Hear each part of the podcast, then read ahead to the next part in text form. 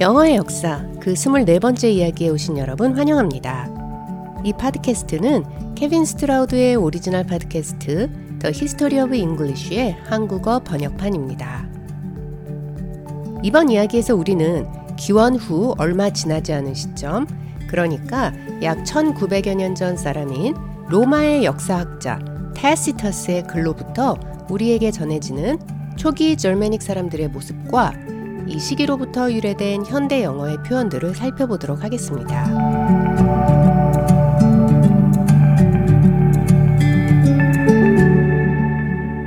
먼저 이러한 절메닉 사람들의 언어, 초기 절메닉어가 사용된 시기를 대략 정해본다면 기원전 500여 년부터 기원 후 100여 년대로 볼 수 있겠는데요. 원래 유럽의 북부, 스칸디나비아 반도 주변에 살고 있던 여러 절메닉 족들이 기원 후 100여 년 즈음부터는 유럽의 다른 지역으로 퍼져나가며 각각의 부족의 고유의 언어적 특성들이 나타나기 시작합니다. 이러한 여러 절메닉 부족들 중 두드러지는 사람들로는 고스족, 벤돌족, 프랭크족, 그리고 앵글로 섹슨족 등이 있겠는데요. 이러한 절메닉 부족들은 점차 세력을 키우며 북부 유럽에서 동유럽, 서유럽, 그리고 중유럽 쪽으로 이동하게 됩니다. 이러한 부족들 중 특히 서유럽으로 진출한 절메닉 사람들은 당시의 로마 사람들과 무역 및 전쟁 등 빈번한 접촉을 갖게 되었는데요. 이러한 절메닉 사람들의 모습을 그 당시 로마의 역사학자였던 테시터스가 책으로 남기게 됩니다. 그리고 이 글이 쓰여진 시기를 대략 98년 정도로 상정하며 테시터스의 이 책을 우리는 줄메니아라고 부릅니다.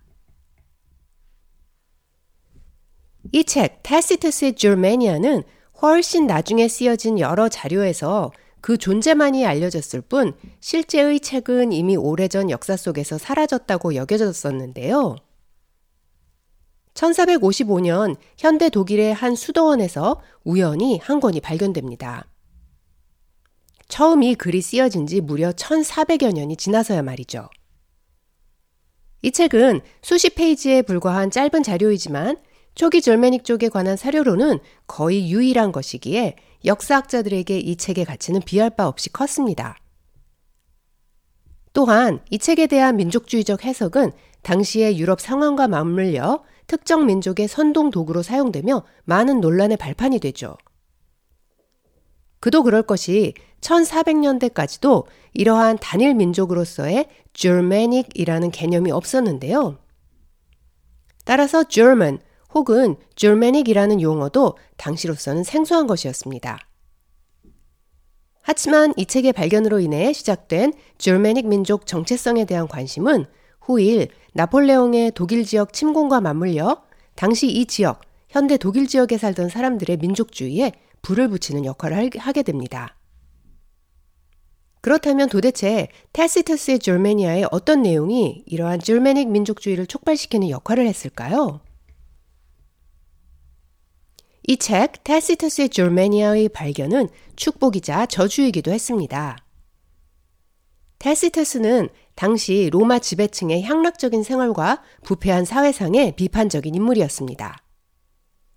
따라서 이미 타락한 로마 사람들과 반대되는 건전하고 실용적인 모습을 가진 북부의 사람들, 줄메닉 사람들을 도덕적이고 순수한 사람들이라고 그는 그의 책에서 표현하는데요. 하지만 이것은 당시의 테시터스의 로마 사회와 로마인들에 대한 비판론을 강조하기 위해 과장된 측면이 있었다고 생각됩니다. 어쨌거나 그는 이 책에서 줄메닉 사람들을 pure blood, 순수한 피라고 묘사하는데요. 이는 우리나라 말로는 순혈주의가 되겠죠. 즉, 다른 인종과 피가 섞이지 않은 깨끗한 인종이라는 말이 되겠는데요.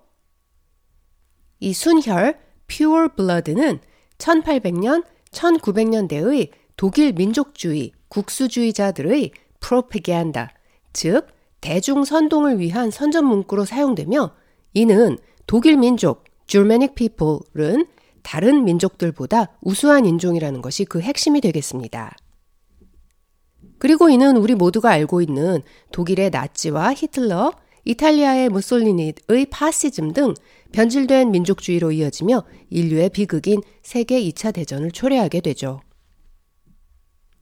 이러한 이유로 테시터스의 졸메니아는 현대의 학자들에게는 비판의 대상이기도 하지만 어쨌거나 초기 졸메닉족들의 모습을 비교적 정확히 알려준다는 측면에서 그리고 초기 졸메닉족에 관한 유일한 자료로서 중요한 가치가 있습니다. 그럼 영어의 최초 조상어인 졸메닉 언어를 사용했던 초기 졸메닉족들의 모습을 이 책을 통해 자세히 살펴보죠. 이 시기는 대략 기원전 수백여 년부터 기원 후 백여 년대라고 생각하시면 되겠습니다. 책 머리에서 테시드스는 당시 중앙 유럽에 살고 있던 세 개의 큰 부족들을 언급하는데요. 이들은 현대 유럽의 독일과 프랑스를 구분하는 라인강 동쪽, 그러니까 현대의 독일 지역에 주로 살았으며 남쪽으로는 로마 제국과 인접하여 살고 있었습니다. 이렇듯 Tacitus가 언급한 세 개의 큰 부족들 중에는 앵글로족, 색슨족, 주트족, 그리고 프리시안족들도 있었으며 이들은 모두 몇 세기 후 영국 섬으로 건너가 Old English를 발전시키는 사람들입니다. 이 시기 이들의 언어는 서로 비슷했을 것이라 생각되는데요. 이는 현대 영어, 독일어, 그리고 네덜란드어에서 나타나는 많은 언어적 공통점으로부터 알 수 있습니다. 테시터스의 설명에 따르면 초기 졸메닉 사람들은 로마의 동전을 자신들의 화폐로 사용했습니다. 이 시기 유럽 대륙에서의 로마의 권력과 영향력은 절대적이었기에 이는 당연한 현상이었겠죠. 테시터스의 글에 따르면 줄메닉 사람들은 금 대신 사용이 편리하고 구하기 쉬웠던 로마의 은 동전, silver coin을 선호했다고 합니다. 라틴어로 money, 돈은 moneta, m-o-n-e-t-a 였는데요. 줄메닉 사람들은 이를 그대로 받아들여 돈이라는 의미로 munita, m-u-n-i-t-a 라는 말을 사용합니다. 그리고 이 단어는 Old English에서는 mynet, m-y-n-e-t가 되었죠. 그런데 Middle English 시대에 이 mynet은 돈이라는 뜻에서 돈을 주조하는 장소를 가리키는 단어로 뜻이 변하여 쓰이게 되며 발음도 mynet, m-y-n-e-t에서 mint, m-i-n-t가 되었죠. 이는 현대 영어로 그대로 이어져 영어의 mint라고 하면 돈을 주조하다 라는 뜻이 있죠. 그런데 라틴어 돈, moneta는 Old French로 전해진 이후 1066년 Norman French의 영국섬 침공 당시 다시 한번 영어로 전해지며 moneta에서 money, m-o-n-e-y가 되었으며 이는 Old English의 mynet을 대신하여 돈을 뜻하는 말로 사용되었습니다. Tacitus는 초기 Germanic 사람들과 로마 사람들의 빈번한 무역 활동도 언급합니다. 국경을 맞대고 있었으니 이는 당연한 일이었을 텐데요. 실제로 이 시기 이러한 무역으로부터 라틴어의 많은 단어들이 졸메닉 언어로 전해졌습니다. 이러한 단어들로는 상자, chest, 접시, dish, cup, cup, 주전자, kettle, 베개, pillow, 자루, sack, 후추, pepper, 버터, butter, 치즈, cheese, wine, wine 등이 있습니다. 이 중 포도주, wine, w-i-n-e, 와인의 유래에 관해 좀 더 자세히 알아볼까요? 아시다시피 Y는 W 사운드로 시작합니다. 그런데 포도주는 wine이라고 하면서 영어로 포도밭은 왜 V 사운드로 시작하는 vineyard, V-I-N-E-Y-A-R-D 라고 하는 것일까요? 이는 wine과 vineyard 두 단어가 유래한 시기가 서로 다르기 때문인데요. 현대 이탈리아어로 Y는 vino, v-i-n-o로 V 사운드로 시작합니다. 이는 라틴어로 와인을 뜻하는 vinum, v-i-n-u-m 에서 유래하였기 때문이죠. 그런데 사실 라틴어의 V 사운드는 초기 라틴어의 W 사운드가 후기 라틴어의 V 사운드로 변화한 것이 많습니다. 즉, 초기 라틴어에서 포도주는 winum, w-i-n-u-m으로 W 사운드로 시작하며 발음하였죠. 이것이 후기 라틴어로 가면서 V 사운드로 변해서 winum에서 vinum이 된 것입니다. Y는 초기 라틴어 winum, w-i-n-u-m에서 줄메닉 부족의 언어로 유래된 것이고 포도밭 vineyard는 후기 라틴어의 와인 vinum에서 유래되었기에 V 사운드가 그대로 유지되어 우리에게 전해진 것이죠. 또 다른 예로는 벽을 뜻하는 wall, w-a-l-l이 있겠는데요. 이 또한 초기 라틴어에서 벽을 뜻했던 wallum, w-a-l-l-u-m에서 줄메닉 언어로 유래된 후 영어로 들어와 wall이 되었지만 후기 라틴어에서는 이 w 사운드가 v 사운드로 바뀌며 volume, v-a-l-l-u-m이 되었습니다. 그래서 스칸디나비아 계열 언어들에서 벽을 뜻하는 단어들은 모두 V 사운드로 시작되는데요. 이는 스칸디나비아 계열 언어들은 후기 라틴어에서 그 단어들을 받아들였을 것이란 이야기가 되겠죠. 이렇듯 유럽의 많은 언어들을 상호 대차해 보는 과정을 통해 언어학자들은 어느 언어의 어떤 단어가 어느 시기, 어느 경로를 거쳐 어디로 유래하였는지에 관해 많은 사실을 유추해 볼 수 있답니다. 타시터스의 설명에 따르면 줄메닉 사람들은 광물, 즉 철을 여러 용도로 사용했는데요. 이는 당시 유럽 중부에 살던 켈트족들로부터 철의 사용이 전해졌을 것이라 추측됩니다. 켈트어로 철은 iron, I-R-O-N 이었는데요. 이는 여러 Germanic 언어에서 비슷한 형태로 존재했습니다. 대표적인 예로 Old Irish에서 철은 iron, Old English로는 iron이며 이 외에도 바이킹의 언어 Old Norse를 비롯 많은 Germanic 계열 언어들에서 비슷한 형태의 단어로 존재했죠. 따라서 현대 영어에서 철, iron, iron은 켈트어로부터 전해져 절메닉 언어를 거쳐 영어로 유래된 것입니다. 그런데 원소 기호로 철을 나타내는 Fe는 어디에서 온 것일까요? 이것은 라틴어에서 왔습니다. 라틴어로 iron, 철은 ferrum, F-E-R-R-U-M인데요. 원소 기호로 철, Fe는 이 라틴어 ferrum을 따서 이름 붙여진 것이죠. Tacitus에 따르면 Germanic 부족은 혈통에 의해 왕을 정했다고 합니다. Old English로 king, 왕은 cyning, c-y-n-i-n-g 였는데요. 이 단어는 Germanic 언어의 kuning, k-u-n-i-n-g에서 유래되었습니다. Germanic 언어에는 이 왕, kuning과 비슷한 개념으로 kunjam이라는 단어가 있었으며 이는 가족, family를 의미했습니다. 그리고 이 쿤점은 올드 잉글리시에서는 kin, c-y-n-n으로 spelling이 변했는데요.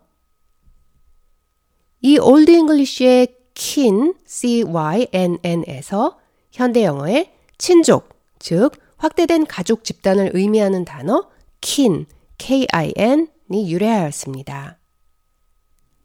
그러니까 Germanic 언어의 king을 의미하는 kuning과 가족을 의미하는 kunjam이 Old English에서는 왕과 친족이 된 것이죠. 이제 이 두 단어를 좀 더 자세히 살펴보면 하나는 왕이고 하나는 친족이지만 줄메닉 언어의 왕, 쿠닝이라는 단어는 친족, 가족을 나타내는 쿤잠에서 유래되었을 것이라고 생각되며 이는 왕이라는 단어가 가족이나 친족의 지도자라는 개념에서 출발하였을 것이란 이야기입니다. 따라서 현대 영어의 왕, king, k-i-n-g와 친족, kin, k-i-n 이 두 단어가 사실상 같은 단어에서 유래하였음을 시사합니다. 그런데 초기 절메닉 언어에는 그들 언어 고유의 왕이라는 뜻, 쿠닝 이 외에도 켈트족들의 언어에서 유래한 왕, rix, r-i-x라는 단어도 있었는데요. 이는 라틴어로 킹을 뜻하는 rex, r-e-x에서 켈트어로 유래된 말로서 rix와 rex는 모두 같은 인유어에서 유래하였으며 이 켈트어 rix, rix는 여러 졸메닉 부족들의 언어에서 왕이라는 원래의 뜻 대신 powerful, 즉 권력을 가진 이라는 뜻으로 사용되었습니다. 켈트족의 언어에서 왕을 뜻하는 이 단어 rix, rix는 Old Saxon족의 언어에서는 riki, r-i-k-i가 되었으며 이는 Old English의 rica, r-i-k-a가 되었습니다. 이 K sound가 CH sound로 변화하며 riche, R-I-C-E가 되었으며 이것이 현대 영어의 rich, R-I-C-H가 된 것이죠. 따라서 현대 영어로 부자, 돈이 많은 이라는 뜻의 형용사 rich는 켈트어로 king이라는 뜻의 rix에서 유래하여 Old English의 powerful, 권력이 많은 이라는 뜻의 rica를 거쳐 우리에게 전해진 것입니다. 이제 절메닉 쪽의 사회 계층을 살펴보면 가장 위에 왕이 있고 그 밑에는 귀족들이 있었는데요. 이 귀족들 밑으로 평민들, 즉 common people을 그들은 Karls라 불렀습니다. 스펠링은 K-A-R-L-S 이죠. 이 Karl, K-A-R-L 이라는 이름은 알파벳을 쓰는 나라들에서는 흔한 이름이기도 한데요. 이 K 사운드가 초기 프렌치에서 CH 사운드로 변하여 영어로 유래되며 남자 이름 Charles, C-H-A-R-L-E-S가 되었죠. 평민들 밑으로는 노예들이 있었습니다. 이러한 노예를 Old English에서는 thrall, T-H-R-A-L-L 이라 불렀으며 이는 바이킹의 언어 Old Norse에서 유래되었죠. 이 thrall이라는 단어는 노예를 뜻했던 원래의 의미는 잃어버렸지만 이 단어 thrall, t-h-r-a-l-l은 영어 단어의 enthrall, e-n-t-h-r-a-l-l이 되었으며 이것의 의미는 사로잡다 라는 뜻이 되었죠. 그렇다면 현대 영어의 노예라는 뜻을 가진 slave, s-l-a-v-e는 어디에서 유래한 것일까요?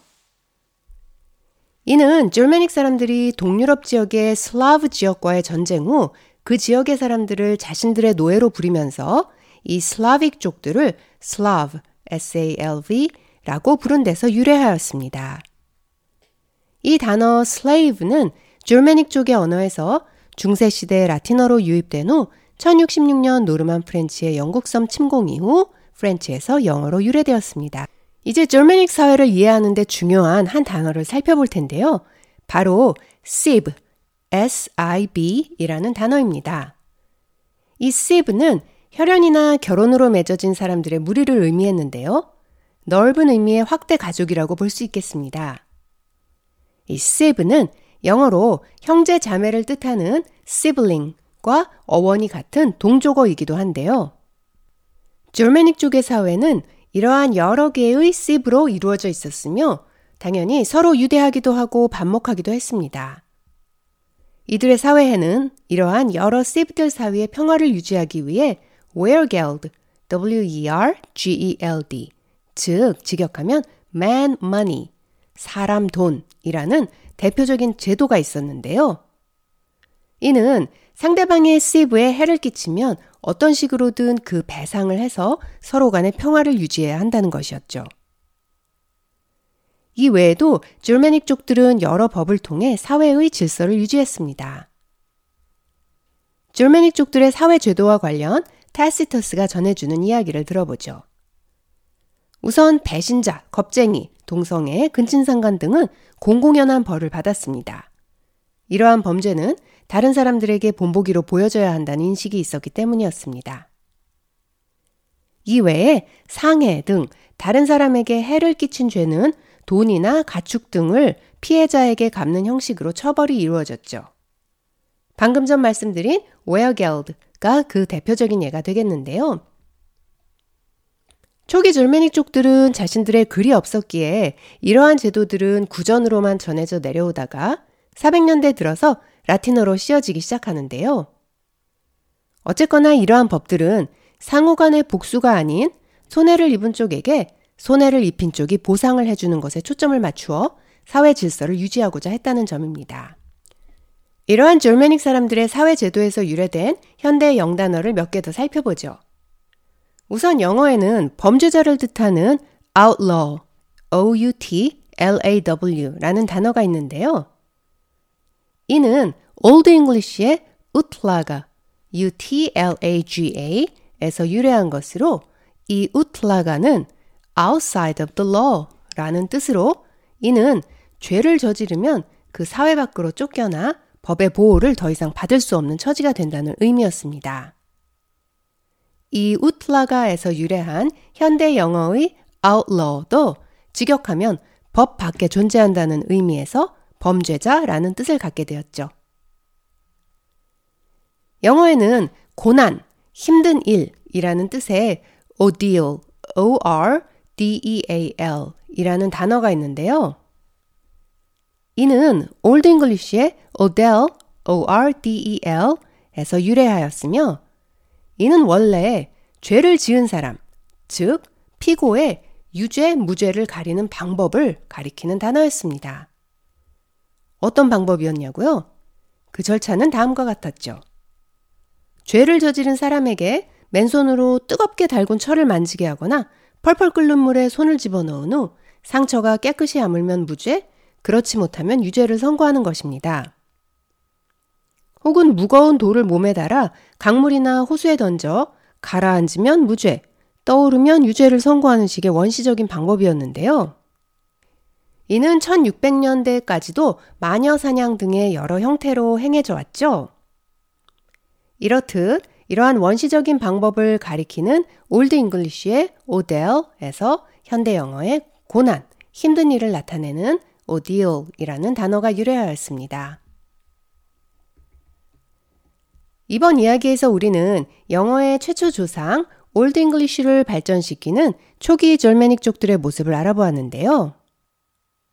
유럽 북부에 살던 Germanic족들이 유럽 전체로 세력을 확장하면서 그 과정에서 다양한 문화와 언어가 생겨나게 되고 이들 중 서유럽에 정착한 몇몇 부족들이 400여 년대부터 영국 섬으로 건너가 정착하게 되면서 이들의 언어가 영어의 조상 Old English가 되는 것이죠.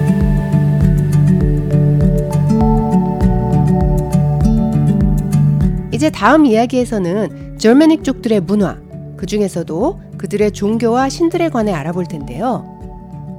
우리는 보통 신화라고 하면 유명한 그리스 로마 신화만을 생각하기 쉽습니다. 하지만 절메닉 족들에게도 그들만의 신이 아주 많이 존재했습니다. 목요일, Thursday의 유래, Thor, Wednesday의 Odin, Tuesday의 Tiw, 그리고 로키, 영어의 Friday의 유래, 여신 Freya, 지옥을 뜻하는 Hell의 유래, 여신 헬을 비롯하여 흥미진진한 이야기가 많이 준비되어 있으니 많이 기대해 주세요. 그럼 지금까지 청취해 주신 여러분 감사합니다. 다음 시간까지 안녕히 계세요.